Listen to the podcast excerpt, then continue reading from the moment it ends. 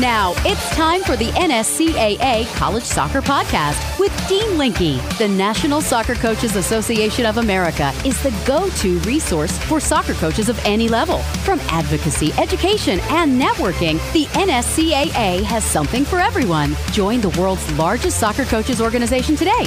Now, here's our veteran soccer broadcaster, Dean Linke. Hello, college soccer fans. My name is Dean Linke, and as you know, without question, this is my favorite time of the year. It's conference final and NCAA tournament time for men and women at every level.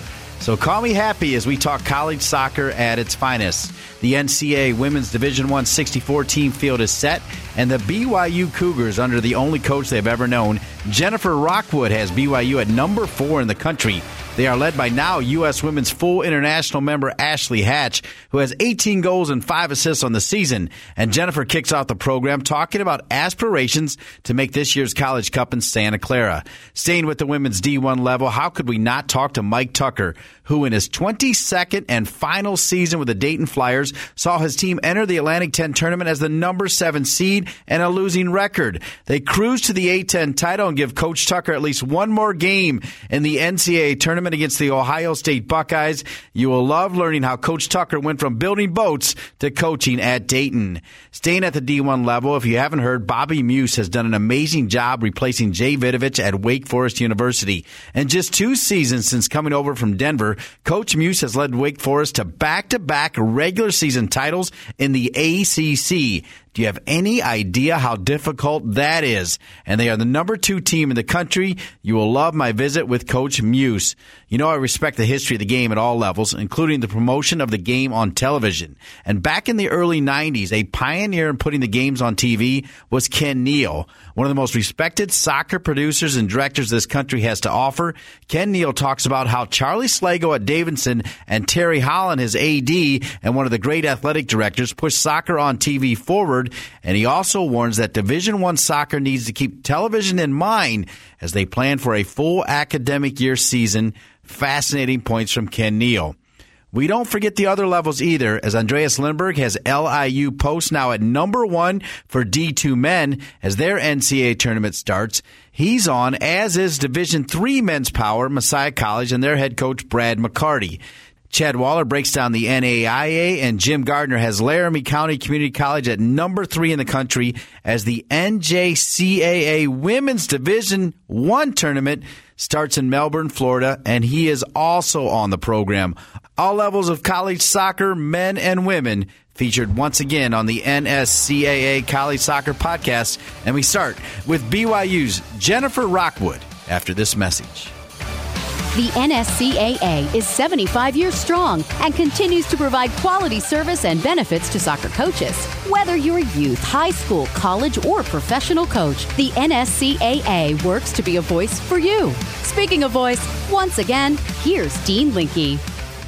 We start off this week's program talking NCAA Division One women's soccer because the 64 team tournament has been announced and, of course, featured prominently is BYU under the direction of Jennifer Rockwood. She's been there since 1995 and if you know the NSCAA at all, if you know anything about the NSCAA College Game of the Week on Fox Soccer, you know that we are big fans of Jennifer Rockwood and what she's built at BYU. Had such a great time calling multiple games in Provo. Jennifer, great to reconnect with you. Miss being in Provo, calling your team. Thanks for being with us. Hey, I appreciate it. We had some great times uh, on that Fox Soccer, and we wish we could have you back, and you'll have to come visit us sometime. We've had great games in the last few years there.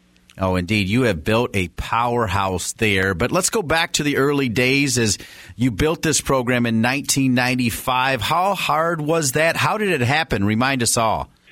Um, it was kind of a unique start, I think, for coaching. For me, I, I played at BYU uh, on a club team for four years and started uh, coaching the club team right after I graduated from BYU. So I sto- uh, stayed around, did some teaching, and coached BYU on the side, and coached the club team for six years. Um, and then uh, BYU decided to, uh, you know, sanction women's soccer at BYU, and I figured, well, I'll apply. I have a little bit of experience, not much. Um, and if I got it, that'd be great. And if not, I just uh, keep teaching and maybe go back to school. So, uh, you know, they let me have the job. I figured I was cheap and I was young, and they didn't know a lot about soccer. So, uh, you know, they threw me in, and I've just kind of learned as I've gone. Now, I think if I remember this right, you also have a very supportive family, right, Jennifer, that lives uh, around there as well? Mm-hmm. Well, yeah, definitely. Uh, I grew up in Portland, Oregon, and then um, I was actually born here in Provo. Uh, my parents went to BYU, so I was born here and then uh, moved out to Portland, grew up there. I've got four younger brothers, all of whom also graduated from BYU. So we have uh, strong BYU ties. So it's exciting. Now, the last several years, not only are you winning conference titles, but you've had your team in the top 10. I mean, this is a program that people are looking at. They're even perhaps modeling their programs after. I mean, how have you been able to keep your team eh, with the national spotlight on it for so long? Well, I have uh, the opportunity to recruit some amazing young players. Um, there are kids who, you know, maybe aren't recruited by the other top schools all the time, uh, but certainly some of them are. But they're kids who want to be at BYU. You know, BYU is a church school. Um, it's a, one of the finest academic institutions in the country, and so they're coming to BYU not just for soccer. And um, they love soccer, and it's a big part of their life. But they've also got priorities in other areas. Um, and I think when that balance happens, you can grow even more. And, um, you know, we're just all about working hard, trying to be our best every day and um, getting better with every opportunity that we have. There's no excuses for us not to be successful. We have all the tools that we need. And uh, we just have an amazing group of girls who have come together. They work hard. Um, they, they play for each other. Um, you know, our philosophy and the style we play hasn't changed over the years. We're a high pressure, uh, hopefully a, you know, dynamic and um, creative attack. And uh, we're fortunate also to have a great fan base, which we've spent years trying to build at the grassroots level. And, um, you know, it just kind of all comes together. And so when the young kids come in, the expectation's already there. We've got our seniors right now that have won four conference championships. And this is a group that came in the year after 2012 when we went to the Elite Eight. So now as young recruits come in, the expectation's there. They're ready to work hard. And, um, you know, they, they learn how to set those high goals, and, and we've achieved a lot of them over the years. Well, I can certainly second your sentiments about dynamic soccer. 54 goals, nine against. Your consistency from the opening whistle, amazing. 25 goals in the first half, 28 in the second, and as well as one winner in overtime as well. So a dynamic approach. And of course, Ashley Hatch now called into the U.S. Mm-hmm. women's national team. You've got two players with 40 points on this team. Yeah, you know, Ashley's had an amazing year. She's certainly playing the best soccer of her career with the I think 18, 19 goals leading the country, uh, an opportunity of a lifetime for her to get called up into camp here in Salt Lake City. The whole team was able to go to that game and see her get her first cap. What an amazing experience that was for all of us. Um, and we've got Michelle Murphy Vasconcelos, who again is also playing by far the best soccer of her career, and she had to step up when you know we didn't have Ashley for two of our big conference games, and uh, the girls just picked it up and came through. We also have uh, Nadia Gomes, who was a player of the conference last year uh, and an All American when we didn't have Ashley. She was out for injury. So, you know, girls just keep stepping up. We're actually have three players on our front line that have been the WCC Conference Player of the Year the last three years. So again, the expectations are high for us, and the girls are really excited to start this NCAA tournament. Well, every team's got to deal with a little bit of adversity, and before we went on the air, we talked about the fact that all year you've been top ten, top five, now top four in the NSCAA rankings. Yet your seed is not exactly outstanding. You play UNLV, and then if you win that, you play the winner of Oklahoma SMU. So that's okay, but you're not super pleased with your seed, although maybe a little bit more pleased than last year, Jennifer. yeah, you know, we um, last year we had a great season. I think we were in the top ten going into the tournament, and uh, ran into uh, Stanford, uh, number one team in the country, number one seed in the second round, and so um, you know, we really committed to, to try and, uh, you know, do better than that. And um, I added a couple of extra tough games in our preseason. We went on the road to Penn State. We went on the road to Ohio State. We played Nebraska, Tennessee, Utah. So we had a pretty tough non-conference schedule, and girls did a great job with it. So with that, and then winning our conference, we were hopeful of maybe a two seed. Had a, a pretty good at a RPI of four. I think going into our last three games, which we won. Um, mostly just to have an opportunity to maybe play at Southfield more than one time. I think that was what we were really hoping for. But, you know, it didn't happen. Those things are out of our control. Uh, and we're pleased with our draw and our, our seeding and where we are. And um, now it is in control uh, of us uh, as far as on Friday night. And uh, nothing else matters except playing our best soccer on Friday night on Southfield. Well, you come in. You mentioned those last three games. You've outscored the opposition fourteen to zero. So clearly, the Cougars are humming. We we are the, uh, the girls. Like I said, they're just so fun to watch. And um, you know, we just have been working on our attack nonstop since last January. And uh, when uh, our opponents try and shut Ashley down, like uh, Gonzaga had a couple people on her, you know, we've got other people who can step up and score. We have four different players score, uh, actually five different players, I think, score uh, in our last home game last weekend on senior night. All right. Last week we had Anson Dorrance on, 38 years as the head coach at North Carolina, and he talked about the fact that he wants to keep going for as long as he can. They're going to build a stadium for him that should be ready in a couple years as well. You started this program in 1995, but I can tell the energy in your voice, your passion, mm-hmm. saw it firsthand as part of the Fox Soccer Game of the Week. You're not going anywhere, are you, Jennifer? No, I have the dream job as a coach. I, the the question would be how much longer can I I last? Is uh, anyone in the coaching business knows it's a very emotional, uh, physically, emotionally, mentally draining job. But uh, when things are going well, there's nothing better. And I wouldn't want to coach anywhere else besides BYU. So there's nowhere else to go from here. You know, I, I have so much respect for Anson Dorrance. You know, he was my idol growing up uh, as a young coach and read everything he ever put out. So um, you know, if we keep winning, we might have a chance to play him again this year. Well, that would be fantastic. Jennifer Rockwood, love what you've done at BYU. Thanks so much for being on the NSCAA College Soccer Podcast. And here's the deal, Jennifer. You win it all. You're required to talk to us one more time. So I hope that'll be okay with you. Uh, that would be fantastic. I, I think, honestly, that's what keeps bringing me back. You know, we've accomplished a lot here at BYU. We have not been to the Final Four. We've been close a few times and it just keeps me more hungry. I want to get there at some point before I'm done. Well, it won't be too far to head over to Santa Clara. Hope to see you there, Jennifer. Thanks for being with us. Hey, thanks so much. It's good to chat with you. And how do you not love the energy of Jennifer Rockwood, the head coach of the BYU women's soccer team? They're one of 64 teams that are in the NCAA Division One women's tournament that starts this week. Also in the Dayton Flyers, Mike Tucker in his 22nd season. He announced before the year started this would be his last year. His team went into the Atlantic 10 tournament with a losing record of the number seven seed. They came out with an A10 title. That means they continue to play for Mike Tucker. They play the Ohio State Buckeyes in round one.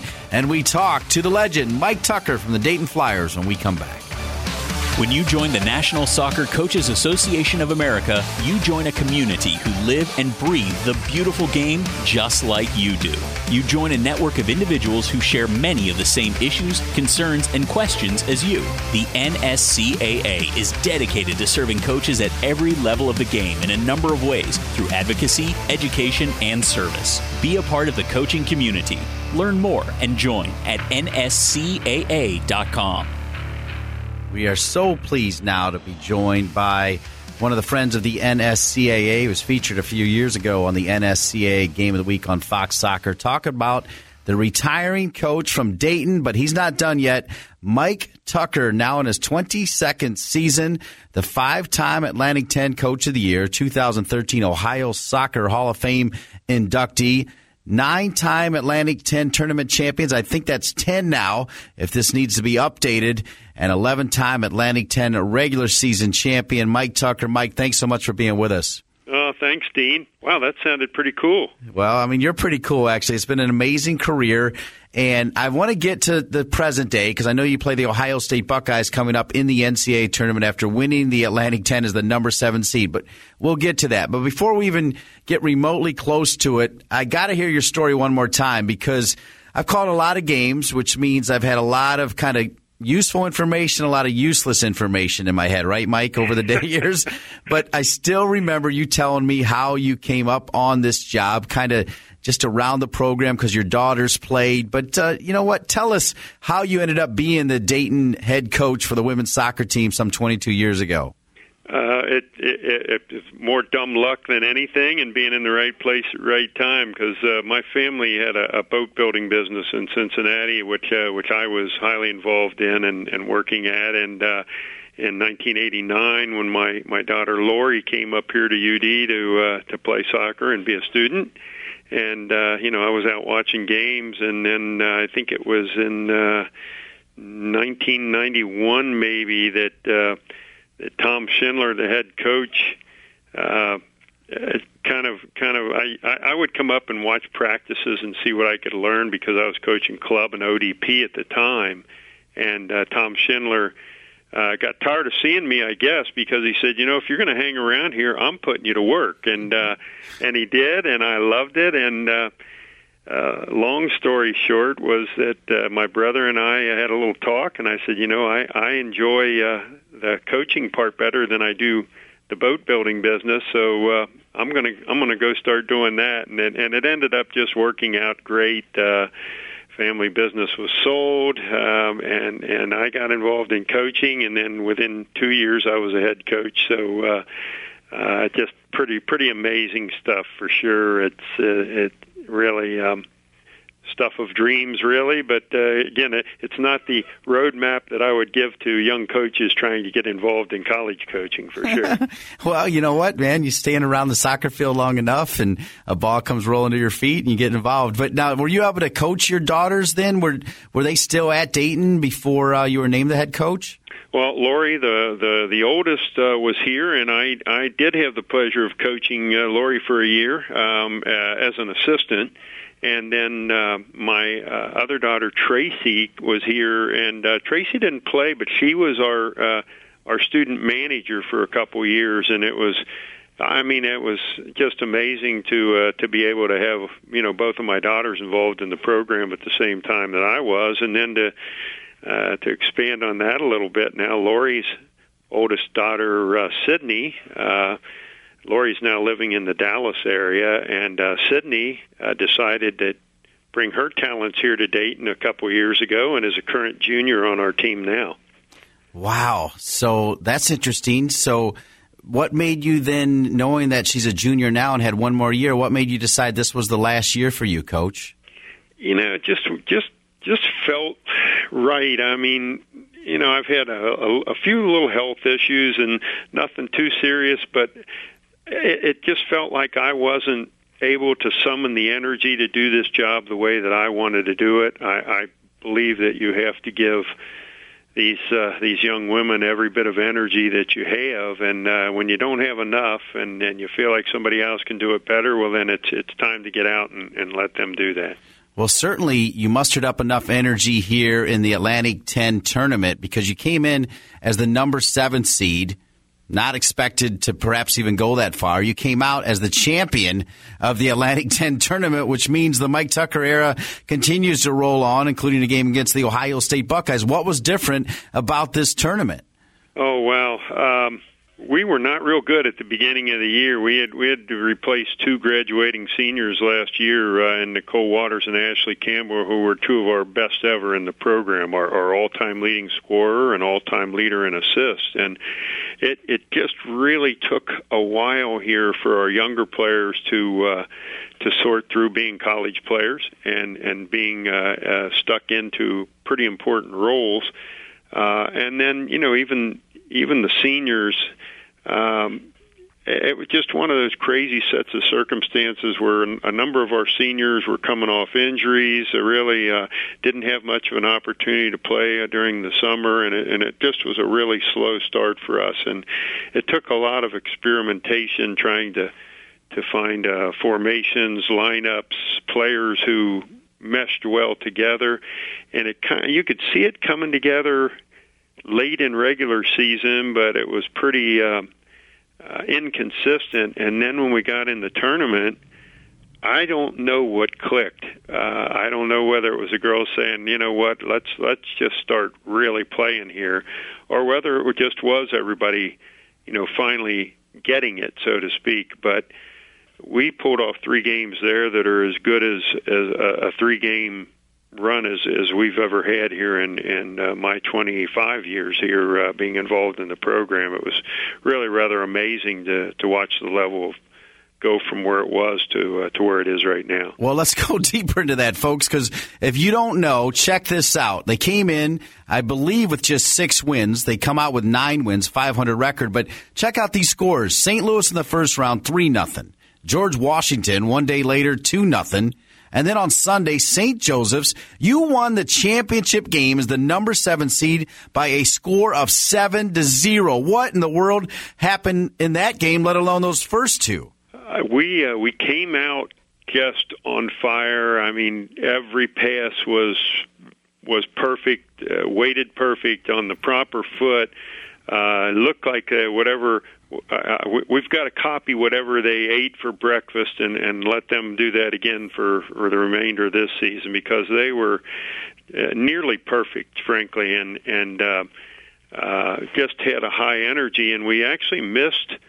Uh, two or three really, really good chances early in that game, uh, but we had St. Joe's on their heels, and uh, you know we kind of wanted to to really um, make them work hard at defending in this game because they were uh, they scored a ton of goals during the year. Had you know had some some really uh, strong personality players, and we thought, well, you know, the best way to defend here is to to keep them on their heels and and, and play in our attacking third of the field, and and it worked, and we just you could see our confidence getting better once we scored the first goal. Uh, they just looked, uh, you know, really down, and then we were able to, to add to that, and and it just, you know, momentum got going, and and we just got better and better, and no matter who we put in the game, the the game kept going well for us, and. Uh, I tell you, for an old guy, being able to to sit there with a, a pretty nice lead in a in a final like that was uh, you know, it, it, it, kept my heart uh, beating a little easier.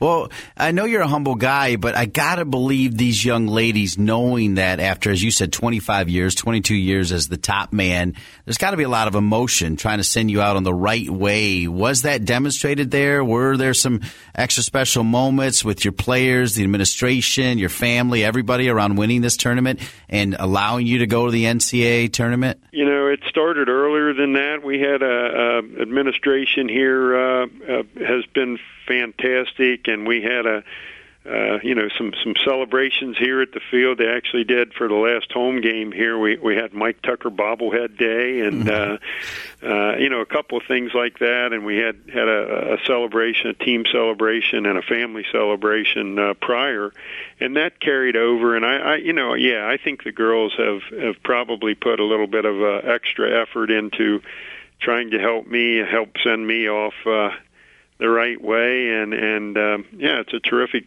bunch. And and really that's that's kind of been the uh, the thing that's driven me the most this year and and in terms of early on when we weren't having a ton of success uh, with results it was still okay because just because the way these uh, this this group of young ladies handled themselves. They were they've been from from the very get go nothing but hard working no complaining just going out doing their jobs and doing it uh, as well as they could.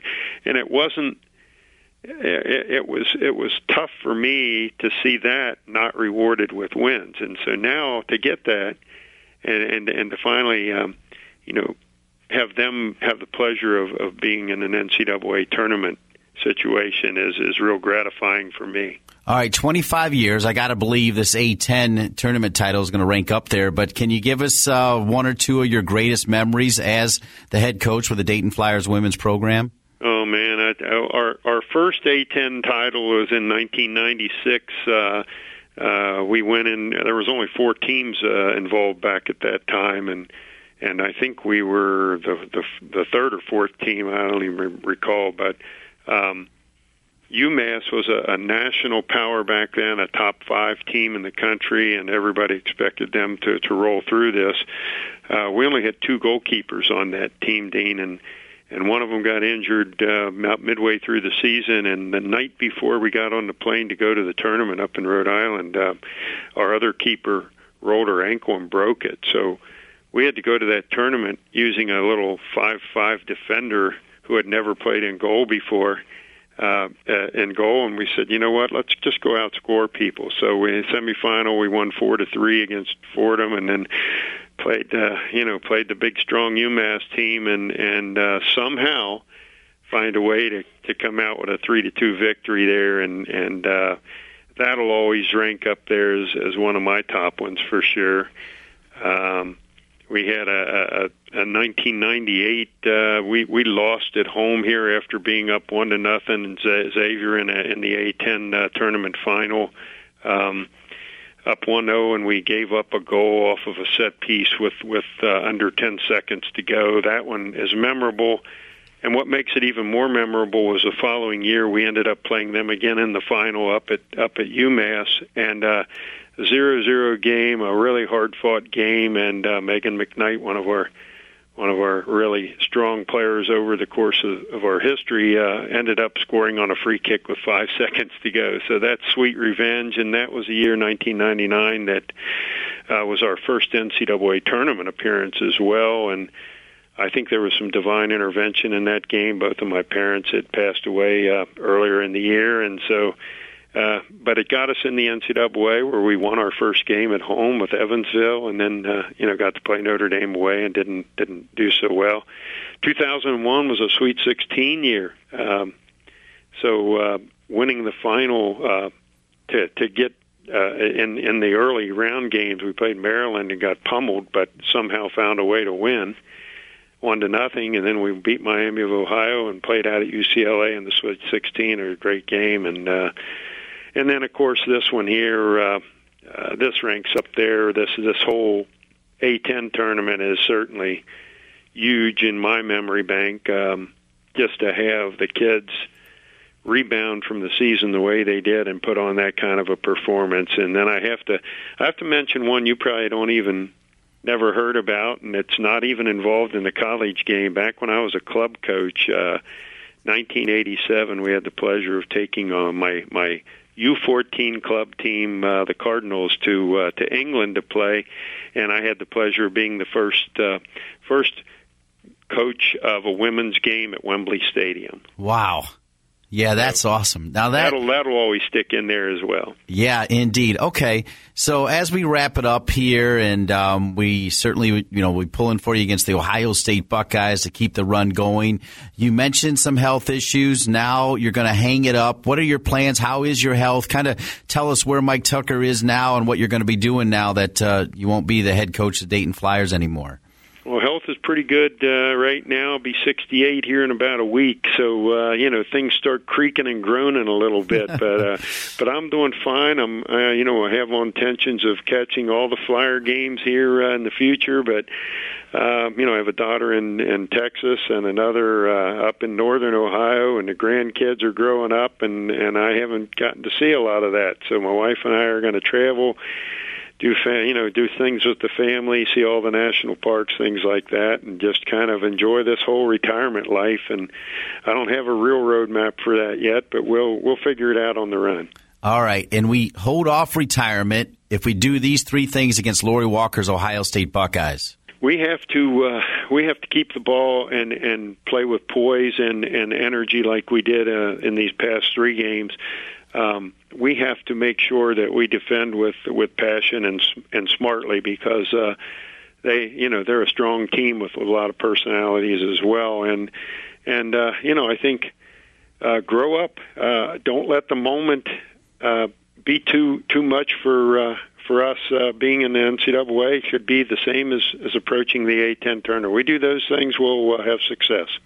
Mike Tucker, I've been lucky enough to call a lot of college soccer games. One of my great memories, though, was that thriller over Boston U. You and your coat and tie walking across the field with your hot dog before uh, kickoff as well. That one just sticks in my mind, and the finish was right there, Mike Tucker. So thanks for uh, being a part of my one of some of my best memories calling college soccer. Dean, thank you. Uh, it's much appreciated, and uh, you know I, I want to stay part of the NSCAA too, and thank them for uh, everything they've done for me over the years. Well, they'll definitely want you around. All the best with your family. Congratulations. Good luck against the Buckeyes, and thanks for being on the program, Mike. Thank you, Dean. Take care. We'll see you. How do you not love Mike Tucker, and how happy are you that he decided not to build boats as he built an unbelievable program in Dayton? Okay, D1 women's soccer. We've talked about it. How about D1 men's soccer? The Maryland Terrapins are still your number one team in the country. Miraculously, back to back weeks, they knocked off the University of Michigan in double overtime by a score of three to two in the regular season. Then in the Big Ten quarterfinals, they head on to the Big Ten men's soccer tournament as the number one team in the country. I'll have the call on the Big Ten Network at Friday noon and two thirty. Eastern Time on the Big Ten Network, and then Sunday afternoon as well for Championship Sunday, as it's Maryland taking on Michigan State. It's Wisconsin taking on Indiana. Of course, the ACC is rolling along as well. Wake Forest has been amongst the top four since seems like we rolled out the first ball. Bobby Muzzio, in just his second season, has two ACC regular season titles, and Bobby Muzzio faces Louisville tonight, the time of this taping, as they try to win an ACC tournament. You know they're going to be dangerous in the NCAAs as well when that field is announced next Monday. And we've got Bobby Muzzio when we come back on the NSCAA College Soccer Podcast.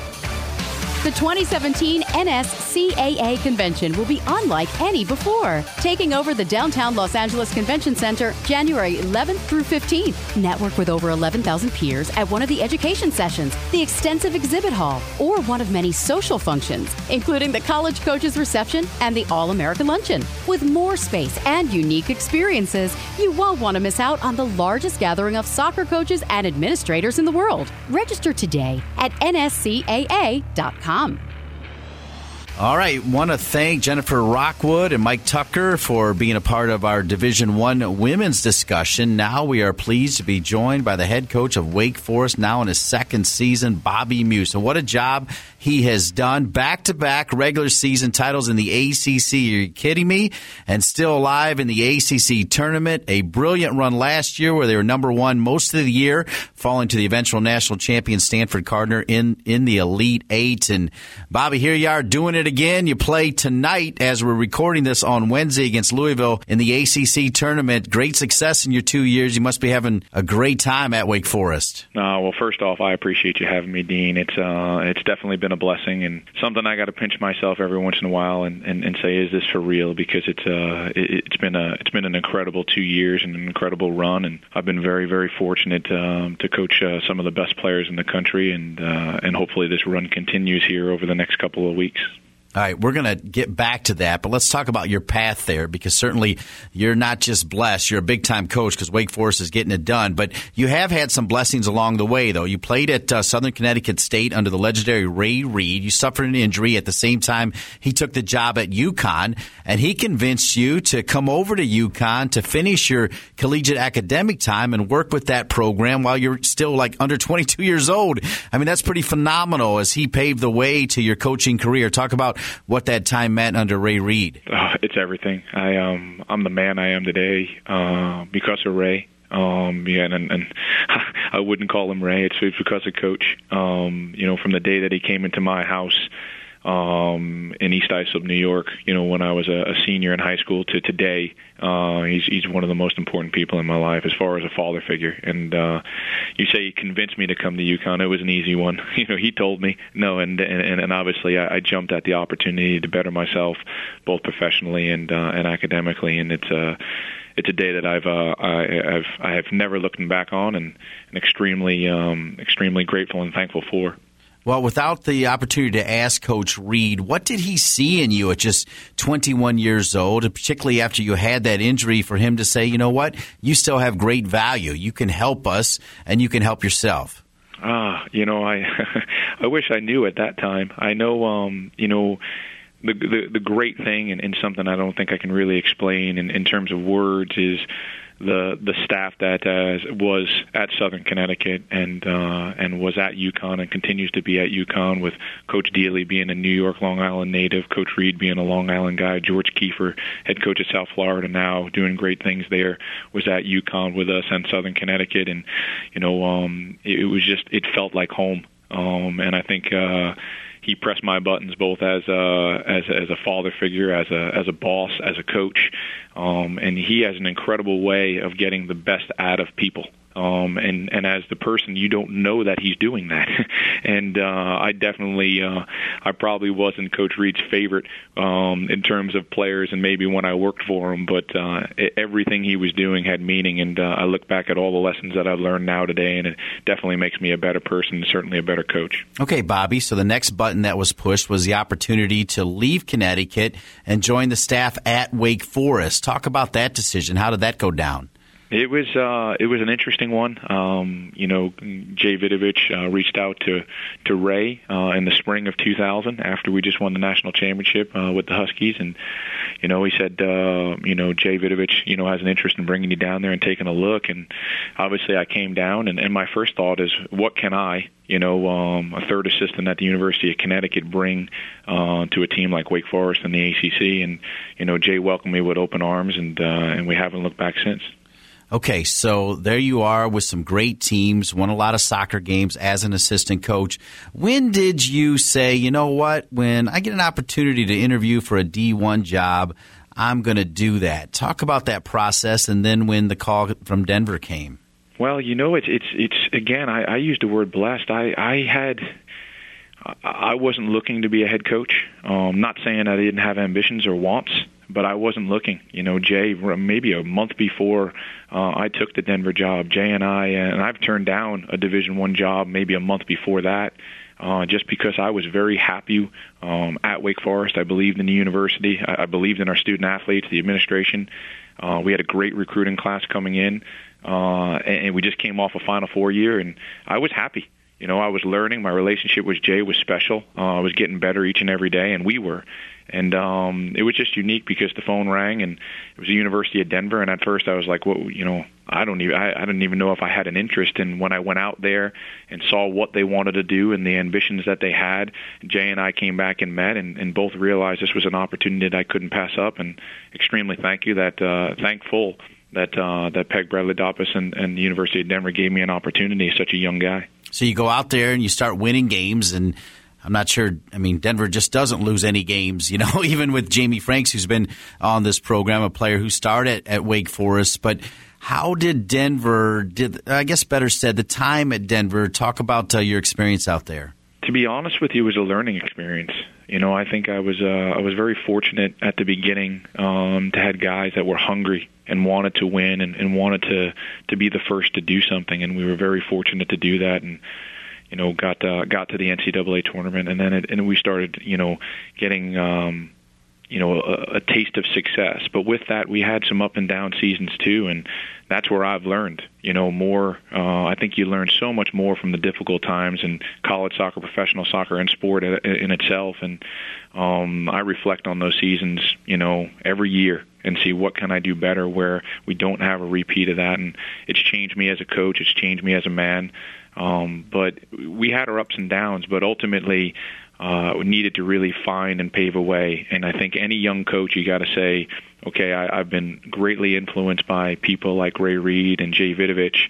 Uh, it took me a little bit of time to say, this is me. And this is who I want to be, the coach I want to be, the mentor I wanted to be. And I felt like, um, especially towards the end of my career at the University of Denver, I was continuing to grow and really starting to understand who I was and what I wanted. And who I wanted to surround myself with, and I think that was extremely important. Well, eight amazing seasons at Denver, and then Jay Vidovich kind of shocked everybody because, uh, let's say the least, right? By saying I'm going to go into MLS and work under Caleb Porter at Portland. I think all of us are still a little bit shocked by that, and thus not too surprised that he's now back in coaching, coaching in the ACC at Pitt. But first of all, how surprised were you when Jay left? Did he tell you he was leaving? And when he did tell you, did you automatically think, hey, I want that job? It was a whirlwind of emotions. To be fair, I was extremely happy for Jay. Um, I know that he's he's you know has always wanted um, the opportunity um, to coach pros. Very fortunate here at Wake Forest to, to to have coached a ton of them um, and and I think he was ready for that opportunity and that experience. So whirlwind of emotions because you know you you had and you feel that you have something very good going in Denver, but you also Wake Forest has a very special place, you know, in my heart. Um, and it's in the best soccer conference in America. And it was, I think, when um, my family and I looked at it, it was an opportunity that we couldn't pass up if we were given it. Uh, and I've been, you know, extremely grateful and blessed uh, that Ron Wellman believed in me and gave me the opportunity. Okay, so he gives you the opportunity, and you know, I know Jay left you some great players, but Bobby, you know, you still got to be able to coach those players. Two ACC regular season titles. I mean, that is a war zone unlike no war zone in men's college soccer. It's incredible. How did you do it, Coach? I wish I knew. I tell people all the time. I I, look back at it, and, and and this last year and a half has gone incredibly fast, and I think that's that's always good when you're winning. It makes the seasons go faster, but you said it best at the start of that is I have incredible student athletes. Um, the the cream of the crop. You know, we have some of the very, very best players in the country uh, in a lot of positions here at Wake Forest, and you know, Coach Jay and his staff did an incredible job of definitely leaving the cupboard full. Um, and and to say that I didn't take this opportunity and you know I did not take a day of it for granted, I think is I did not want to change how we wanted to play or the approach in which we would play here at Wake Forest. We you know take great pride in trying to play what we feel is a good brand of soccer.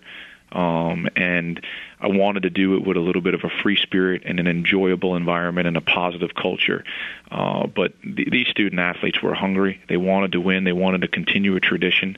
And uh, the only thing that I say is, is I'm going to do everything I possibly can to help them succeed both on and off the field. And that's something that I, uh, I you know, I take great pride in. But these student athletes from the day I got here until today um, continue to amaze me um, and and they definitely they definitely don't make my life that that difficult with their ability to play and their passion to win and develop. Speaking of playing, when this show airs, the result will already be in against Kenny Lolla and Louisville Cardinals, but.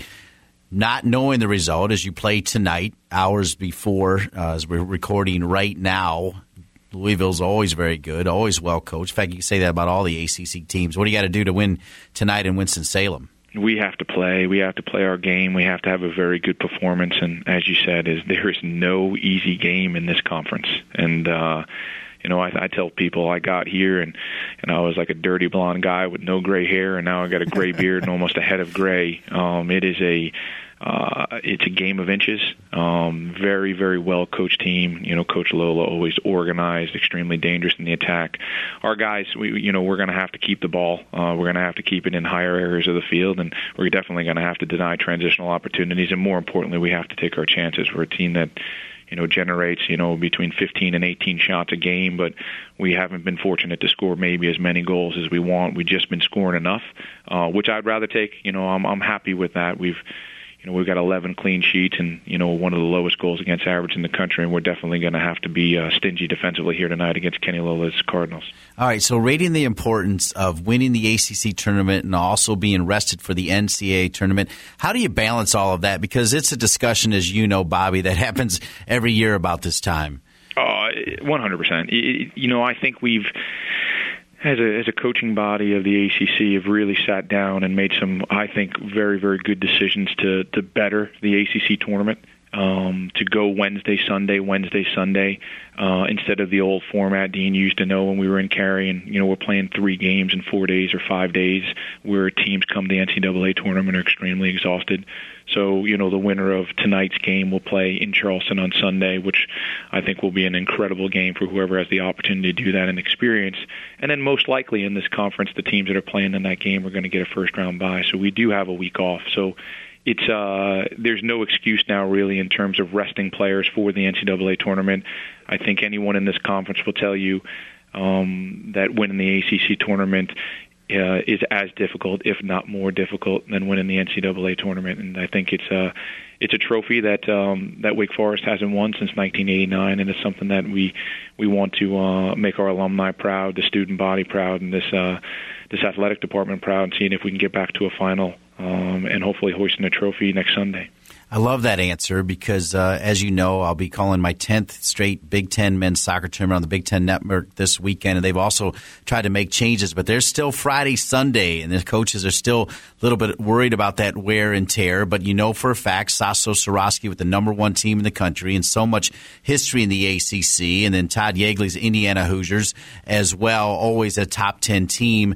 They're looking ahead to the NCAA tournament as well. The top 25 in the NSCAA is blanketed with ACC SEC teams, and then you see Indiana in there, and you see Maryland as the number one. Is Maryland the team to beat uh, as you approach the the tournament, or is it Wake Forest? Because Wake Forest is number two. well, I'm going to tell you what the team to beat is the team that's uh, that's sitting in front of you in the bracket, and that's all you can really concentrate on. You look at uh, when was the last time the top four seeds were in the Final Four? You know, it's a blessing to get one of those. We were very blessed last year, but um, it, it, it you just have to focus and take it one game at a time. I mean, I like I like sneaking up on teams. I think we did a good job of that last year, but we definitely have a target on our back, and you know I know Maryland does, and you know all the ACC teams and all the Big Ten teams. I think if we're fortunate and, and, the, and the selection show goes the way this conference wants, there's a possibility of having nine teams in the NCAA tournament, and that that's something that uh, you know we have to take great pride in as a conference. Um, you know, I know there's a lot of a lot of conferences out there that probably say, you know, um,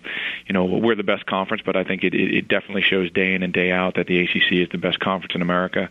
Um, but in terms of who to beat, you know, it's just the team that's going to be in front of us in our bracket, Maryland's bracket, anybody's bracket. Well, you were an assistant coach for quite some time, so we'll end with the notion that, you know, the NSCAA does a great job recognizing top head coaches, but one of your coaches last year, Dane Brenner, won the assistant coach of the year, named after Glenn Mooch Myernick, one of the legends of the game as well. Steve Armas is there with you as well. You got a great coaching staff.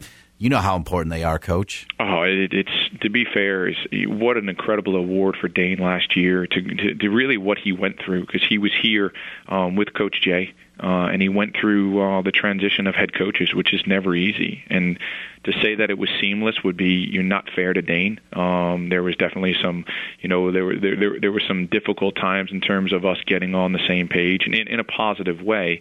Um, but the way he's recruited, um, the way he's continued to. Um, you know the tradition of Wake Forest and our relationship was I, I've known Dane for a long time. Actually recruited him here at Wake Forest uh, before he went to, to South Florida. But I've been extremely blessed with I feel two of the best assistant coaches in the country. A, a huge recruit for us a little bit over a year ago was um, was getting Steve Armas to come here. Um, great playing career. He was a head coach at Campbell for six or seven years, and you know to get a head coach on staff with me um, and Dane has been uh, I've been extremely, extremely lucky, and uh, I lean on those guys more than anybody knows. And after all the moves, Melody, Cameron, Blakely, Ryland, how they like in Winston Salem?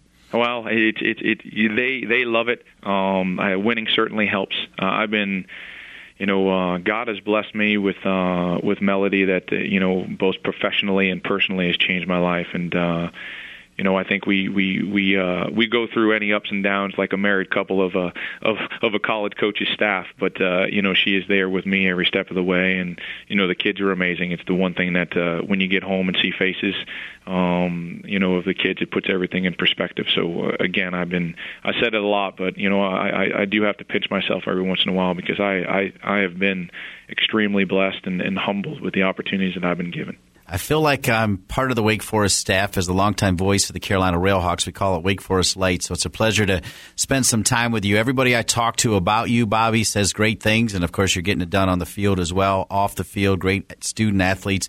Listen, good luck against Louisville and good luck uh, for what uh, we think will be a long run in the NCAA tournament. Well, Dean, I really appreciate it, and uh, thanks for the kind words. And we're going to do everything we can to to try to keep this thing going. This is a special group of guys, and um, I'm hoping that we can end in a special way. So another man that's going to be in Winston Salem tonight for that Wake Forest Louisville game is Ken Neal. If you don't know that name, you probably should.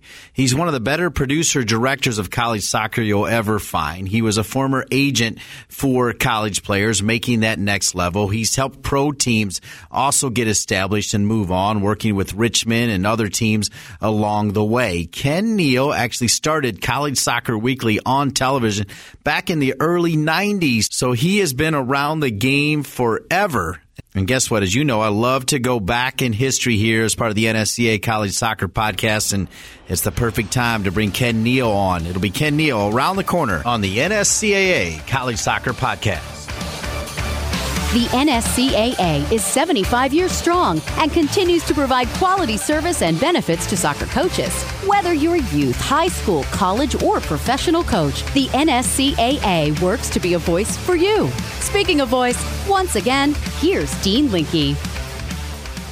Ken Neal is a name familiar to soccer coaches across the country. And it's been a name familiar to soccer coaches across the country for a long, long time. Why? Well, he started covering college soccer in the early 90s, including broadcasting the national championship game. Then from 1993 to at least 1997, he started a weekly program on television called College Soccer Weekly. He's also been an agent at times. The name of his company now is Alliance Sports Management. He's a bigger time producer director than he ever was. He does all the sports. He's done NBA. He's done international soccer. You name it, he's done it, and he's with us now. Ken Neal, thanks for being with us. Thanks for having me, Dean. Yeah, it's great to have you. And uh, this is NSCAA College Soccer Podcast number 11. So the guests have been fantastic, and you are a great addition to our list of guests. And with you, though, I want to do past, present, and future. So first off, let's go way back to the early 90s. How did you get into covering college soccer? I want to hear your story. Well, we'll try to do it as briefly as possible. Um, as people will remember, in uh, 1992, uh, there was a school called Davidson College. Uh, one of your buddies, Charlie Slagle, was the head men's soccer coach at that time, and they made a magical run to the NCAA Final Four, led by Rob Ukrop, the nation's top scorer at that time. Really, their success that season was part of the impetus for how this all got started. I'm a Davidson graduate, so I had a relationship with the college. And at that time, there were two people who were working for the school. One was Terry Holland, who was the athletic director. The other was Pat Millen, was involved in marketing and communications for the school. And then certainly Charlie, as we all know, is a consummate salesman. So he was trying to do everything he could to try to elevate the status of the program and to put Davidson on the map from a community standpoint. And those three folks really concocted this idea with, quite honestly, Terry Holland as the linchpin in all this to televise the first time the NCAA men's soccer semifinals and finals live. And in order to do that, Terry, who at the time was on the men's basketball selection committee, had to somehow convince CBS which owned the rights at that time to the NCAA soccer tournament, to allow for somebody else to broadcast those games live. He was successful in allowing us to do the semifinals, which aired on Sports South, which was a brand new regional cable system, you know, company outlet that at the time was owned by Ted Turner and Turner Sports. CBS still did the championship game that year between Virginia and San Diego in a tape delayed format. But that weekend of soccer in Davidson that featured the Davidson Wildcats, and although they lost to San Diego in that semifinal, it was from that that really everything started.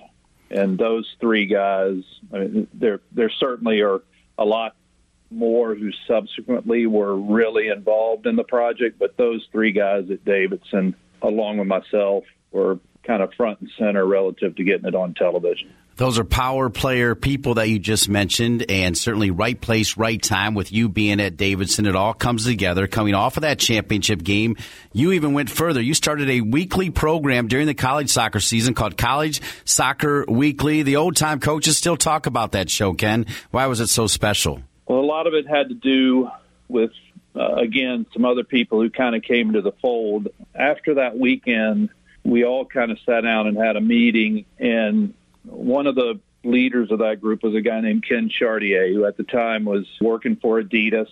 And Adidas really wanted to own the college soccer space.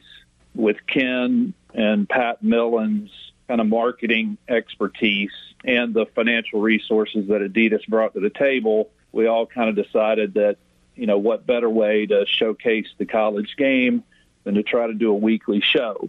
Subsequent to that, the guys at that time, Eurosport, Mike and Brendan Moylan, who, you know, are still huge advocates of the game under their current company sports endeavors, uh, those guys, you know, also played a huge role in terms of you know, not only with Adidas in terms of selling their product, but also as advocates for the college game and, and providing some financial resources to help us with the show. There were a couple of other entities, a guy named Bill Irish at Sports South, which subsequently, you know, morphed into a Fox Sports regional because we had to have carriage of the show. So at the time, I was working for a company called Jefferson Pilot Sports, which is now Raycom Sports, and they gave the blessing to provide the production resources to do the show. Adidas and Eurosport, kind of the financial backing, and then at the end of the day, Dean, it was college coaches.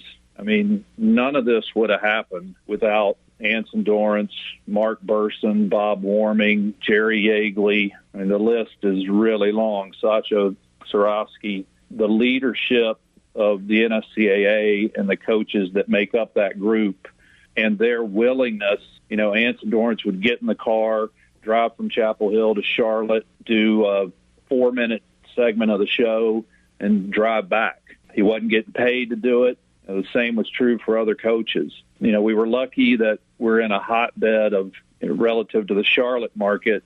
You know, with the ACC being as good as they've been for so long, you know, we've had quality programs, and so we could aggregate those programs locally and, and try to do it as cost effectively as possible. But without the willingness of those coaches to participate, it never would have happened. In 30 seconds or less, because I want to move on to present, why did it end around 97, 98? Well, the biggest reason was ESPN subsequently took over the championship rounds for virtually all the sports except for college basketball. And that really was a, a big part of it. We, you know, we lost the horsepower of the Fox regionals in terms of the syndication ability. ESPN at the time had an interest certainly in championship weeks, but they didn't have as much of an interest in a weekly show. Now, obviously, now they have ESPN FC, and but that's more of an international based show. They may talk a little college soccer when they get to this point in the season, but that was really the you know the biggest part of it is once we lost the rights to the championship weekends, it just made it a lot harder to then sell, you know, a weekly show without that sort of carrot at the end of the year. So you weren't too surprised then for about 10 years when Fox Soccer jumped in with the college soccer game of the week, granted not during the NCAAs, which is part of how your program started. And then now today, the modern day NSCAA college soccer podcast also in this area. I'm just down the road from you in Chapel Hill and, and certainly it's not that difficult to get guests all over the country, but uh, certainly by the proximity to great soccer, it continues to roll on. So you weren't too surprised by that long run. I wasn't surprised by it at all. And, you know, there were a lot of factors in terms of the success that we had in the mid 90s. You know, a lot of people forget that in 1994 there was a hockey lockout. Um, that season was shortened to less than 50 games. And so at the time, the advent of regional sports networks was so prolific that those networks needed programming, and a lot of them had you know, hockey was their bell cow at that time. And when it went away, they needed something else. And college soccer, because we already had the syndication mechanism to do it, that filled, you know, massive programming slots at that time. And, and that certainly helped the proliferation of the coverage and made the product that much more successful. Okay, so let's talk present day because you are all over Major League Soccer. You produce and direct uh, multiple Major League Soccer games every year. You certainly know the impact that college soccer has made on Major League Soccer over the years. So, kind of in a stir the pot, mix it all together sort of take with Major League Soccer's enormous growth and where college soccer sits today where do you see college soccer's role right now in this country, men and women? Well, I hope it still continues to play a massive role relative to the domestic leagues. It was interesting. I was doing the NYCFC Toronto FC playoff series, and you look at Toronto's roster. Greg Vanney, their head coach, came from a college soccer background at UCLA. Robin Fraser, their assistant coach, was a college graduate from Florida International. So they've got college soccer pedigree involved there, and so I think they see the value of it. But you would think in an international setting, which Canada is relative to MLS, that you know they would be able to pull a majority of their roster from other countries, including Canada. But the reality of it is they got nine kids on their roster who played college soccer. Now, granted, they got Sebastian Giovinco, who's an out of this world talent. But in this era where, you know, we still got a salary cap league, I think from a development standpoint, that college soccer environment has proven successful. Now, some coaches in MLS are opting to not delve as deep or to try to identify those players prior to their college experience. For me, I certainly wouldn't give up on college soccer from a development standpoint. And I think the proof is, you know, in the metrics that those kids are valuable relative to your roster. Well, one of the reasons we wanted to have you on, well, several reasons. Obviously, you're a historian for the game based on what happened during your days at Davidson and how you took off from there. And you went on to do so many college soccer games and probably still do quite a few college soccer games in your very limited spare time, but now your take on MLS. But a key reason we wanted to have you on and the best way to end our discussion with you, although I got to tell you, Ken, we could go hours because your knowledge is so deep, but you're hearing Sasho Cirovski and other coaches. In fact, other coaches have told me, Dean, it's not just Sasho. All of us, or at least 90% of us would like to go to this full academic year. So don't forget us as well.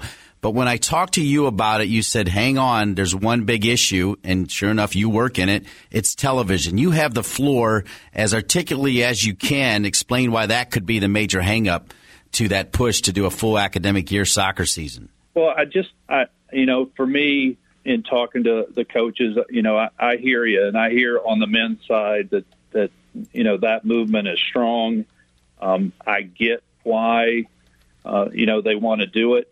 But I think part of the rationale is that by moving your championships into a spring season, that it's going to afford you a better broadcast time and window because you're not competing against the NFL, college football, college basketball, NHL.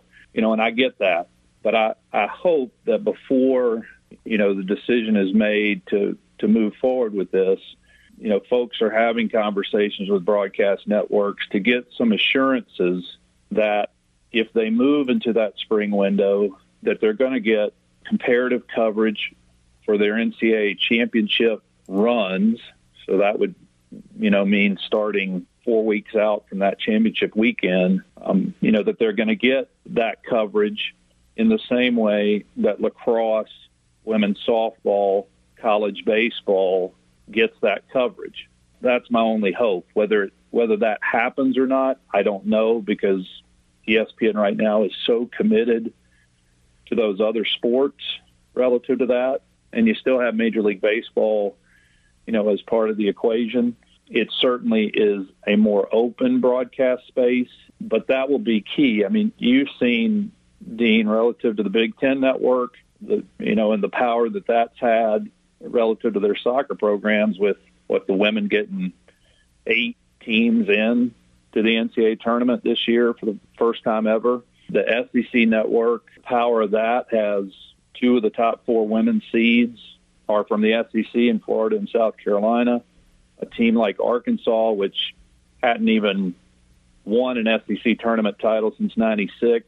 You know, they advanced to the championship game last year, but getting kids to go there having the ability to showcase their program on television on a weekly basis or on a digital space, you know, every single game. You just can't underestimate the power of the medium. I just hope that if they do decide to go to the split season, that their conference championship weekends and the NCAA tournament, you know, is a part of the broadcast plan before they make that decision finally, Ken, put you on the spot. If Sasho Cirovski and the powers at the NSCAA said, hey, we're in our final stages, Oliver Luck, even from the NCAA, we need some final input on how we're going to make this work. They said, Ken, would you like to be involved? What would you say? I know you're so busy, but based on your history with college soccer, would you, could you do it? Sure. Oh, yeah, I would definitely be like to be a part of the process. Certainly, my knowledge of the broadcast space and the soccer space in general. I've got a lot of had a lot of success in that arena. So I'm always available. Coaches know that, and uh, as you know, I'm uh, I'm as big an advocate of the college game as anybody out there, and and I want it to continue to succeed and and make it better. And so I'll do anything I can to try to help with that. What a great way to end, Ken Neal. He does it all, folks, and I got to tell you, 20 plus years of broadcasting, he remains the best producer, director I've ever worked with. Ken, thanks for being with us. Thank you, Dean. By being a member of the NSCAA, you are a part of the world's largest network of soccer coaches. Here, you can find like minded people passionate about bettering themselves to help better their players and ultimately to better the game. Great start to the program, talking D1 women, D1 men, and a stroll down memory lane with the very talented Ken Neal. Now we move to D2. We start with women. Little movement this week as Western Washington University continues to claim the top spot with a 19 0 1 record. Grand Valley State University holds on to the number two position, while the University of Central Missouri moves up one to claim the number three spot this week, bumping West Chester University down to the number four. Columbus State University continues to round out this week's top five, and I'm proud to say four of those top five, their coaches have been on this program. For D2 men, we have some movement this week. We've got a new number one team. Before we get to them, though, Wingate University is now at number two. Simon Fraser University holds on to the number three spot. The University of Charleston and Lynn University continue to round out this week's top five. Going back to the number one spot. LIU Post moves up to number one with a 17 0 1 record, and we are joined by their head coach by way of Sweden, Andreas Lindberg. Andreas, thanks for being on the program. Uh, thanks for having me. All right, remind us, tell us when you came over from Sweden. How did that happen? Oh, that's a long time ago. I came over here in '98 and uh, ended up playing and going to school at Southampton College, which was uh, part of Long Island University back then, and uh, spent four great years here. Oh, so obviously you loved it, but uh, get us some deeper information though on how you said, "Hey, I want to come to America to play soccer." Well, um, you know, I like all uh, little kids that are playing soccer, probably dreaming about becoming a professional soccer player. And once I was around high school age, realizing I wasn't good enough to do that, uh, but I was probably good enough to uh, to keep playing. And it's very difficult in Sweden to play at a high level and go to university and study at the same time. And I knew a few people that had been over and, and to the United States and get themselves a degree and played soccer. And I contacted them, and they had some connections over here, and I had a couple of different offers, and uh, ended up going to Southampton College. All right, describe your college career. How to go for you, Coach? Uh, well, we had um, a, a great time to start with. It was the most fun I ever had, but you know, it was a good career and we ended up making a national tournament and lost um, in the national quarterfinals in, in the fourth overtime, actually, against Southern Connecticut, that won the national championship Division two that year. So uh, it still uh, still bothers me that game, but uh, it was it was a great career, and I had a lot of fun with it. Wow, Southern Connecticut State had some iconic players playing for them as well. That's a great story. Okay, during your time as a player, when did you say, or when did the light go off that said, "Hey, I want to be a coach"? Well, my senior year, uh, we had a new coach that it didn't really work out that well for us, and uh, the athletic director approached me even as a player and said if I had an interest of staying on and maybe taking over and becoming the coach. And at that point, I haven't thought much of it. But um, once she asked me, um, and it was also, you know, my, I got a knee injury my senior year. Uh, I'm like, you know, I always wanted to coach, but I thought maybe it was a little too early. Started off coaching at the age of 24, but um, you know, it was one of those things. Opportunity came up, and I grabbed it, and haven't looked back since. Well, obviously your team's having success. You roll into the tournament red hot. I think now your record overall is 120, 28, and 13. That includes a 17 0 and 1 record right now. So things are going well. What uh, is the best way to describe your program at uh, Long Island? Um, well, we have a lot of seniors this year. We have 14 seniors, so uh, it's like a self-played piano in a way. Uh, the boys know what to do, and we play the same system we've done for the last four or five years, and we've had a good culture and a lot of good leadership. So, uh, you know, we play an attack-minded style. We like to score a lot of goals. Uh, we've been organized defensively the last two years, which I think have put us in a good spot to compete on the national stage. And uh, you know, I'm I'm excited about this week. Can't wait to get started. Yeah, you talked about the fact that, you know, 30 plus teams are in the D2 tournament, so you've got to navigate a few minefields, but do you have the team that can win a national championship? And if you do, what do they got to do right to bring home the trophy? Uh, I think we're, we're one of the maybe 10 teams that have a real chance to win a national championship. Um, you know, you have to stay healthy. Got to get a bit lucky. Got to peak at the right time, and then it's about making plays. You got to have players on the team that are brave enough to make big plays. I think we have those players. It's playoff time. you know, if you don't do well in one game or you make one mistake, then uh, you can uh, pack your bags. So um, I think we're in the mix, though. I'm, I'm, I'm feeling good about where we are at the moment. Andreas, we're pleased to see that you're certified by the National Soccer Coaches Association of America. You've got the Advanced National Diploma. You've also worked with U.S. Soccer. But talk about the time you spent with the NSCAA. What's that meant to your development, Coach? Uh, a lot. You know, I started off going that route with NSCAA, and I learned so much. I was a young coach starting off in college, and um, you know, the instructors that I had were really, really good, and um, you know, I felt like I developed a lot, but I also created even more of a love of the game as a coach. Um, you know, I, I can highly recommend for any coach at any level to get involved with those diplomas and those courses because um, it's not like you're reinventing the wheel, but a lot of times it's, you, you're getting a new approach or you're being reminded of stuff. Um, and also the biggest thing for me was, you know, your your colleagues other coaches and spending time with them and networking. It's been great. All right. Finally, one point that I do like as you talk about your development, you also spent time under current LIU post women's head coach Mark Dawson as an assistant. So clearly there's some synergy there with the women's program as well. Talk about that connection, coach. Uh, yeah, Mark was actually my assistant coach when I came over here at Southampton College, and then we followed each other. Really, you know, he was the the women's coach at Southampton. I became the head coach at Southampton. Then he went to Post, and a, later, uh, a year later, I came to Post.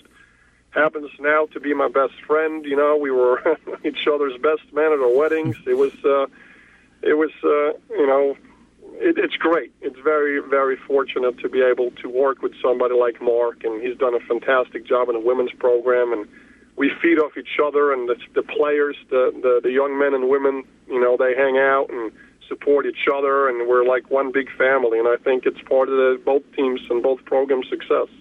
By way of Sweden, now here in his eighth season as the head coach of the LIU Post Pioneers men's soccer team, Andreas Lindberg. Andreas, good luck in the Division II NCAA tournament. We'll be pulling for you, Coach. Thanks a lot. I appreciate it. Have a good one.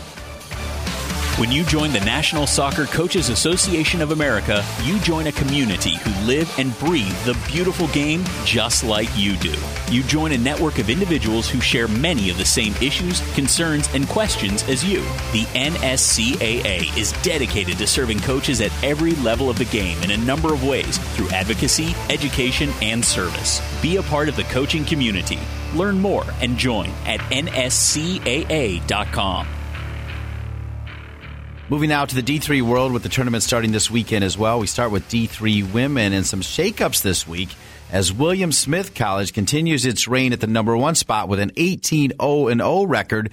Trinity University of Texas jumps up one to snag the number two spot this week, bumping Williams College down to the number three. Thomas More and the College of New Jersey continue to round out this week's top five on the Division Three men level. Some movement again this week as the University of Chicago continues to hold on to the number one spot with a 16-0-2 record. Mike Babst has been on our program. Amherst College and Trinity University, Texas continue to claim the number two and number three spots this week, while Messiah College moves up to snag the number four spot. And there was no way we were going to go the entire NSCAA college soccer podcast season without talking to someone from Messiah College. And Brad McCarty leads the men's soccer team. He is now his eighth year as the head coach. He's been with the program, though, for 16 seasons. It's his alma mater as well. And Brad McCarty getting ready for the NCAA Division Three tournament. Thanks for being with us, Brad. Thanks for having me. Brad, obviously, you graduated from Messiah College in 93, now 16 years as an assistant coach or a head coach.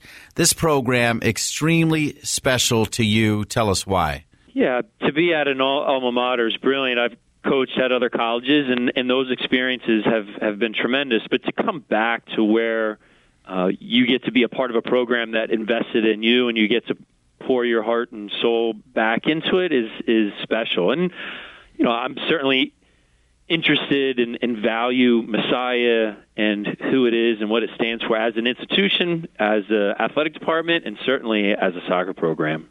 All right. Well, you obviously were the assistant under Coach Dave Brandt, who went on to Navy, and now remind me where he is now. He's with the Pittsburgh Riverhounds in the USL. That's right. He's coaching professionally. Okay, so talk about that experience coaching under Coach Brandt before getting the top job. Yeah, I you know I got to you know played soccer my whole life. Uh, played four years at Messiah. Played four years for the Charlotte Eagles in the USL. I was a head coach for a long time uh, for for seven years before I came to be Dave's assistant. But I learned more as Dave's assistant in in those uh, eight years than I did any of the stuff before. I think what Dave brings to the table is, I think, attention to detail and also a real intentionality regarding culture and environment. And those are some things that uh, are intangibles that have an impact on the culture and the feel of the program and, and makes this place unique. Well, the first year you take over for Coach Brandt, you win another national championship for Messiah. Your first season as a head coach, your team went 24 and 1. What do you remember about that run, coach? I think those were that those were big shoes to fill for Dave to leave. Dave was uh, integral to the program, who we are, what we did, and those those that was difficult. I had one person, uh, Mike Zigarelli, who ended up writing a book about the Messiah men's and women's programs called the Messiah Method. But he wanted to stick around and hang out with me throughout that first season, and I was like, no way. I'm like that. I, I was intimidated to to think about, you know, what ways I was going to wreck this program and and and only make it worse. You know, David won six national championships and had been the you know NSCAA coach of the year multiple times, how was I going to be able to have an impact? Well, you've also been the coach of the year a couple times, 2009 and 2012. But you mentioned that book. People know about that book. In your best way, what is the Messiah method, coach? One of the things that we do really well is we have clear core values and do a good job of having clear expectations for our players that dictate a lot of things that coaches hope works out, you know, team chemistry, culture, environment. And, you know, I think we're really, really intentional. We don't just let things go to chance. We work hard at it. And it's not perfect here. We don't have, it's not like we don't have problems or issues, but I think we give our players tools with which to handle challenging um, difficulties, conflict, that type of thing. And I think we're really intentional both on the field and off the field for how we want it to look, how we want the team to interact, how we want to play. Uh, those things uh, are very much something that is um, controlled. I know you stand behind the mantra of Messiah College Athletics, which is pursuing athletic excellence and developing Christian character. You know, I, I talked about being supportive of Messiah as a college, and we're a Christian school, and you know that's woven into the fabric of everything that we do here at the college, whether that's in the classroom, in the dorm, or athletically. And so, for as an athletic department, it's not something that we pay lip service to. I think our faith is real to us as coaches and administrators. You know, we are interested in what everybody's interested in in the end when you talk about coaching and athletics, which is we want to have an impact on our players, right? We want to influence them in amazing ways and you know, I think we're interested in guys and and women coming through the athletic department here with additional tools that they can have and go and be influential at their work, in their families, and in their communities. Well, you're Christian, but you're super competitive. 17 0 3, 12 state victories, 12 straight victories, that is. Since October 8th, you've outscored your opposition 27 to 1. Somehow, some way, they were able to get a goal last week, but you've been dominant as you roll into the NCAA tournament, which will be hosted by your university Saturday. If you win, you keep playing on Sunday. Knowing how hot your team is, can you make a deep run, coach? Yeah, I think we've done we've done well, as you've implied, defensively. Um, I think we've got a, a strong goalkeeper. I think we have a good back line. Um, I think we do well of maintaining possession of the ball, and that sometimes is your your best defense is being able to keep the ball and, and win the territory battle. You know, we haven't scored as many goals as we have in previous seasons when we've made deep runs, so that'll be interesting to see um, whether you know people say you know offense wins games, defense wins wins championships. That that'll be put to the test um, we, because I don't think we are as prolific offensively as we have been other years. But you know, we've scored you know eight goals in the last two games, so maybe that trend is, is changing. The Messiah Method has Brad McCarty right back in the hunt again for another national championship at the D3 men's level. Always a pleasure, Brad McCarty, to spend time with you. Good luck this weekend and good luck throughout the tournament. Thank you. Up next, Chad Waller does NAIA Chad Waller style. Stay with us. The 2017 NSCAA convention will be unlike any before, taking over the downtown Los Angeles Convention Center January 11th through 15th. Network with over 11,000 peers at one of the education sessions, the extensive exhibit hall, or one of many social functions, including the college coaches reception and the All American Luncheon. With more space and unique experiences, you won't want to miss out on the largest gathering of soccer coaches and administrators in the world. Register today at nscaa.com. Welcome to the NSCAA podcast for the week of November 7th. I'm Chad Waller giving you exciting information again on all news around NAIA women's soccer. Let's get started. Talk about an exciting time of year for NAIA women's soccer. A number of teams are still competing in their respective conference tournaments. Many of these events are deep into their tournaments, and a few have already wrapped up. What's on the line for these remaining teams? One of 23 automatic berths for the NAIA National Championship opening round. An automatic berth is earned by either winning that conference's regular season championship or conference tournament championship. Looking at a few of the conference tournaments going on, the Cascade Collegiate Conference Tournament ended this past Monday as Carroll College and Northwest University earned two automatic berths to the national championship opening round. Carroll winning it by virtue of a tournament championship in the Cascade Collegiate Conference and Northwest as the conference tournament runner up. In the Chicagoland Collegiate Athletic Conference, Cardinal Stritch University earned an automatic berth to the national championship by winning the CCAC regular season championship. The CCAC tournament finals will be played on Saturday. In the Heart of America Athletic Conference, Benedictine out of Kansas earned an automatic berth by virtue of regular season championship. The second auto berth will be given to the conference tournament championship on Friday, November 11th. Similar to the Heart, the Kansas Collegiate Athletic Conference receives two automatic berths, with the first being Ottawa as the regular season champion, and the second will be going to the conference tournament champion decided on Friday. Log on to NAIA.org for all the women's soccer conference tournament updates. Looking at the latest NAIA Coaches Top 25 poll, Spring Arbor earns its 10th straight number one ranking, which is just second all time behind Lindsey Wilson's college 13 straight number one rankings, which occurred during the 2004 2005 seasons. The Cougars are still riding a 37 match unbeaten streak, which dates back to early last year. The defending national champions are 17 0 1 this year, heading into the Crossroads League Conference Tournament Finals, which is played against Marian. That 37 match unbeaten streak for Spring Arbor is not the longest all time in the NAIA. The Cougars are tied at number four all time, with former member Azusa Pacific with that 37 unbeaten streak. The all time leader for unbeaten streaks is Mobile out of Alabama with a 48 match undefeated streak that spanned during the 97, 98, and 99 seasons. Individually speaking, Corey Good of Spring Arbor University was named the NAIA National Women's Soccer Offensive Player of the Week, and Nicole McGuire of Morningside College was named the NAIA National Women's Soccer Defensive Player of the Week. This was the final Player of the Week awards for the 2016 season.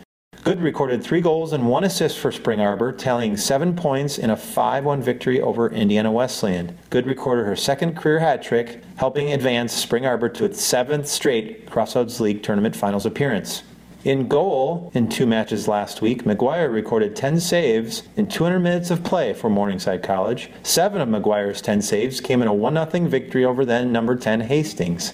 Her other three saves came against Northwestern out of Iowa in the GPAC Conference Tournament quarterfinals. The two shutout victories advanced the Mustangs to the GPAC Tournament Finals. McGuire is now Morningside's all time leader with 55 saves, two shutouts, and four victories in postseason play. Coach Jimmy Hampton of Science and Arts out of Oklahoma is one win away from joining the 200 win club. He currently sits at 199. Best of luck to Coach Hampton. Looking ahead later this week, the 31 team national championship opening round field and pairings will be announced on Monday, November 14th at 11 a.m. Central Standard Time. Check back on NAIA.org for a link to the live selection show. That's Chad Waller with your NAIA women's soccer breakdown. Now he does the same for men's soccer. We are down to the end of conference tournaments as most of the 19 remaining conference tournaments are wrapping up this week.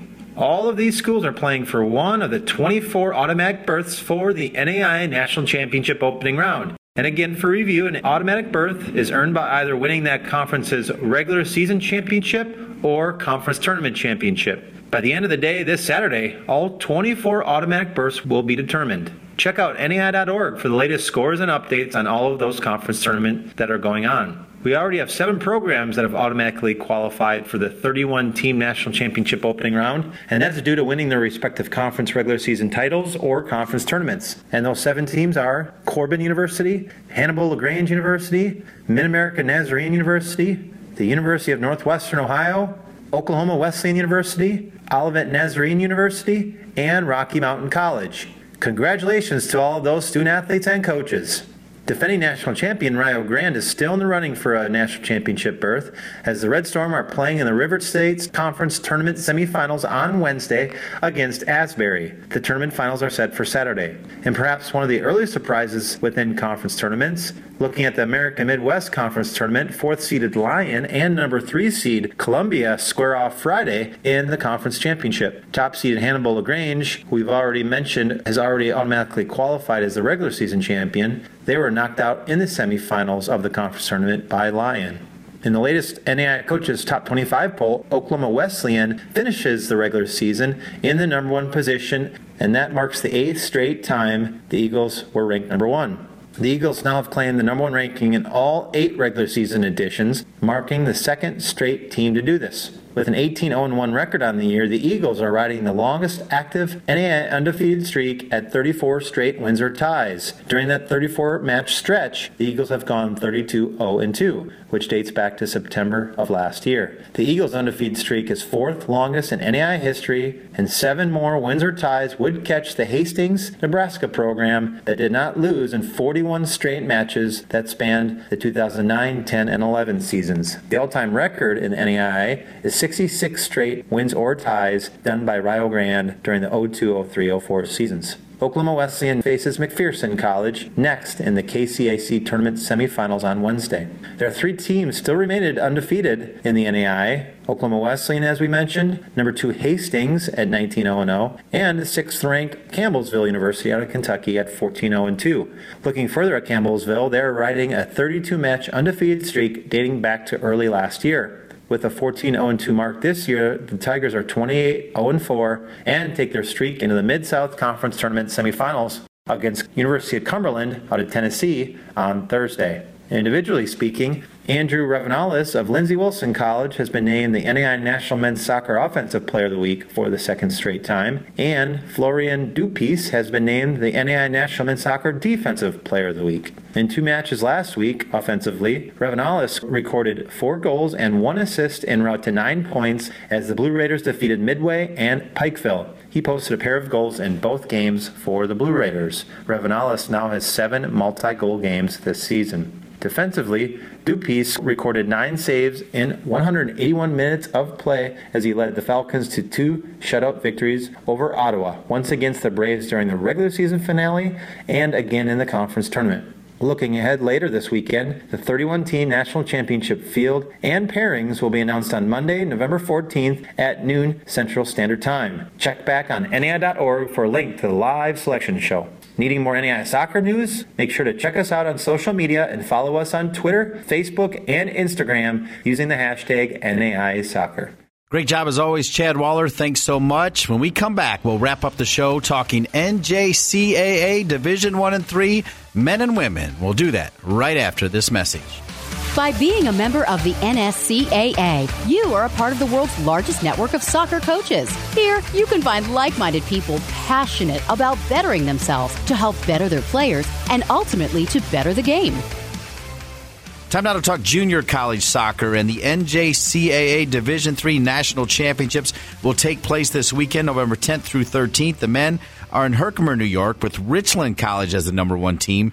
The women are in Toms River, New Jersey, with SUNY Broome Community College 18 1 0 as the number one team. Next week, we'll tell you who won the national championship at the Division three level junior college. At the junior college Division one men's level, some movement this week as Tyler Junior College continues its reign at the top spot with a 20 0 0 record. Monroe College Bronx and Iowa Western Community College continue to claim the number two and three spots.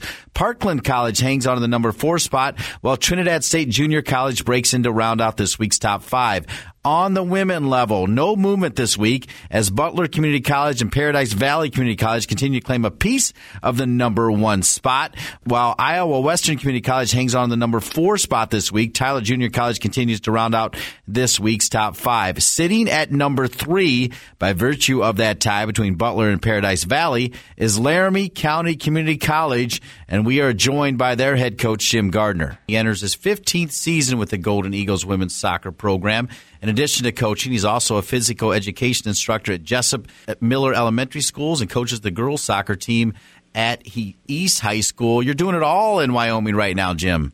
Yeah, I've been doing that for a long time. Kind of get your lifestyle pinned in one way, and that's where you keep going. Well, you've taught and coached for the past 34 years. You're involved with the Cheyenne Stain Club as a coach, board member, and president for 10 years. Also coached wrestling at East High School for 22 years. So, like you said, you've got your roots there in Cheyenne. Talk about what makes it so special there and also so special at LCCC. Well, I think community, raising your family. It's a small town, but it's not. It's about 70,000 people, which is the largest in Wyoming since we're a small state. Um, the community atmosphere and the support you get from the schools and the uh, directors and administration is awesome. Uh, the community college has been a blessing. Um, I was a wrestler in college, and all I thought about was Division One over at the University of Wyoming, and never had a clue what it could have been if I'd have went a different route. And then I got involved. I taught some adjunct classes out at uh, LCCC for several years when I was younger, and then uh, coached at the high school for a while. And uh, all of a sudden, job opened up, and it's just been wonderful. And the uh, support and the administration and budget, and it's just been really a fantastic deal for us.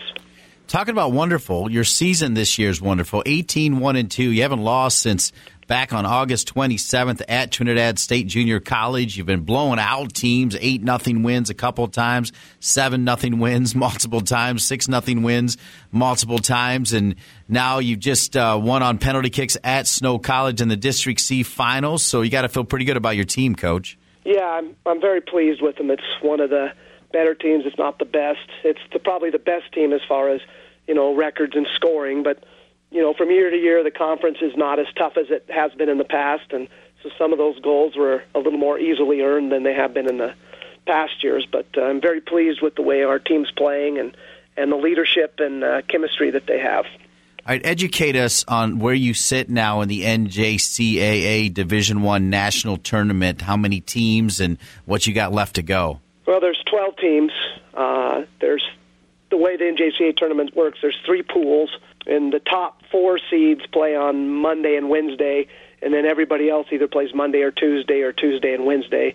And then the top four teams go to the semifinals on Friday, and uh, finals on Saturday. So you've either got five game or four games in six days or four games in five days. So it's a pretty rough week. And leading all up to the national championship, which will be played when and where, Coach? Uh, Melbourne, Florida. I think it's set for 7 p.m. on uh, Saturday. So that would be the 20, 20, 19th. Okay, so what do you got ahead of you right now? What's your next game? When and where? Play in Melbourne against uh, Schoolcraft out of Michigan and uh, they look to be a pretty good team. They've had a winning record as well, and played some pretty good teams during the season. So we've got a work cut out for us. If then the next day we would play would be Wednesday, and we have Eastern Florida, who's perennial power and hosts of the tournament. Okay, so as you get into the tournament this late final week in Melbourne, how do you scout the opposition teams that you haven't seen? We have a lot of coaches that are friends and talk. And so that's the first thing I do is call the coaches I know that have played the other teams. And then there's game film on TV that a lot of different uh, schools have out there on YouTube, or other coaches will send you videos. So basically, same as we always do: watch video and talk to other coaches and and uh, see where we go from there. Big time players have come through your program under your direction 23 All Americans, 11 academic All Americans, and 60 All Region 9 performers. So, certainly, you need great players to have success. Talk about some of the quality of players you've had over the years, Coach. Oh, we've had some phenomenal players over the years, and it's it's uh, tough to rank them. But uh, you know, we first started the program, we went local, and some of our best teams have been with our local kids that have been unnoticed or unseen.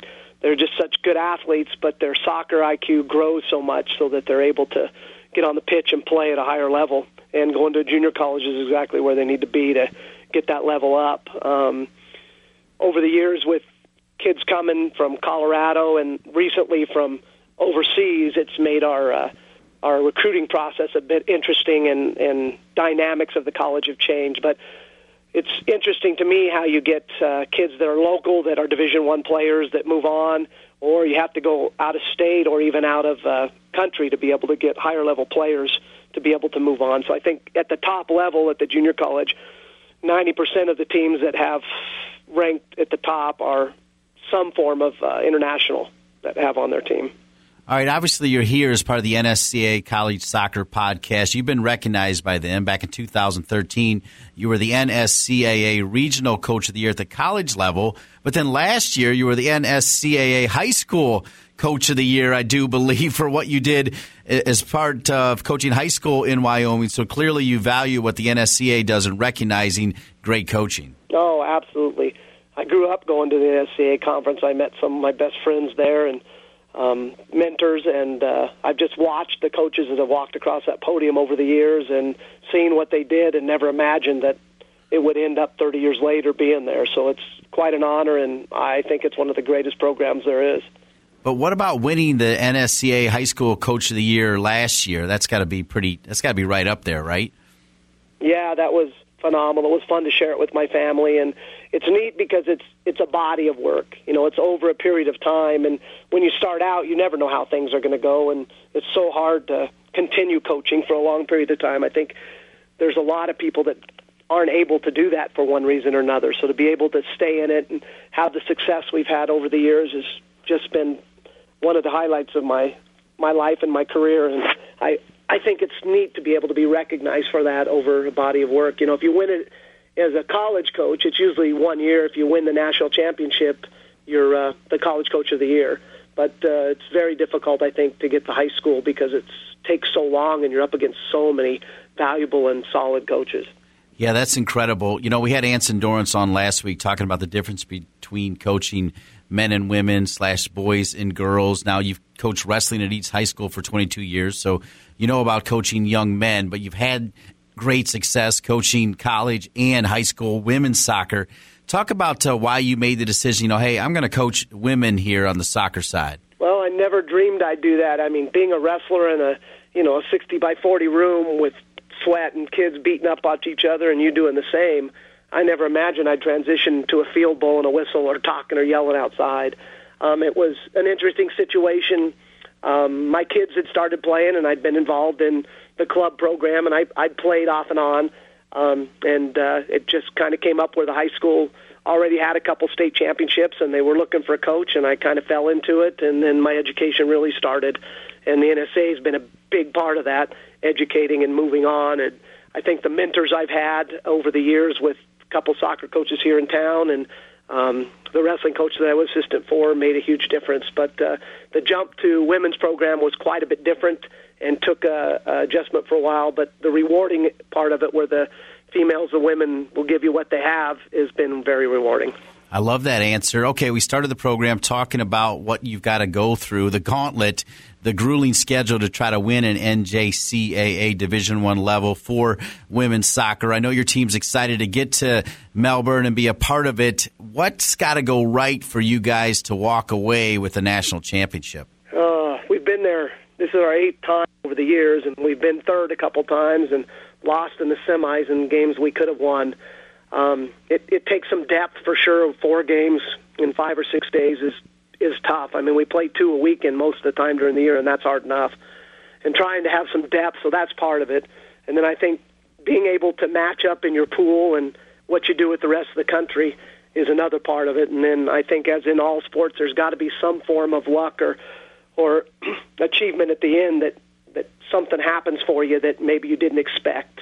And uh, I'm I'm excited for that. I'm hoping that we can do that. I think we've got a strong and deep team that uh, can make the the finals, semifinals. But uh, getting through Eastern Florida will be a difficult chore and schoolcraft as well.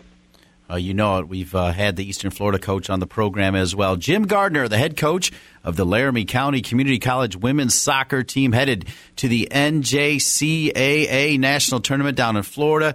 Coach Gardner, good luck for you and the Golden Eagles. Thank you very much, Dean. It was very nice talking with you. Great to have Jim Gardner from Laramie County Community College covering the junior college level. From the D3 level, Brad McCarty and Messiah. At the D2 level, Andreas Lindberg, LIU Post men's soccer team and the number one team in the country. At the D1 level, we kick things off with Jennifer Rockwood at BYU and Mike Tucker, who is still flying high with the Dayton Flyers in the NCAA tournament in his final season.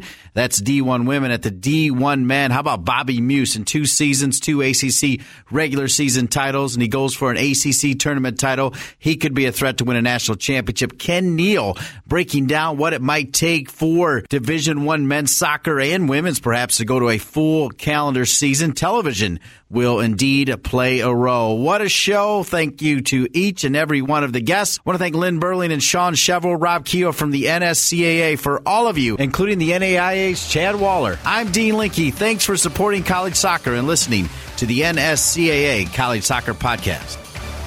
When you join the National Soccer Coaches Association of America, you join a community who live and breathe the beautiful game just like you do. You join a network of individuals who share many of the same issues, concerns, and questions as you. The NSCAA is dedicated to serving coaches at every level of the game in a number of ways through advocacy, education, and service. Be a part of the coaching community. Learn more and join at nscaa.com.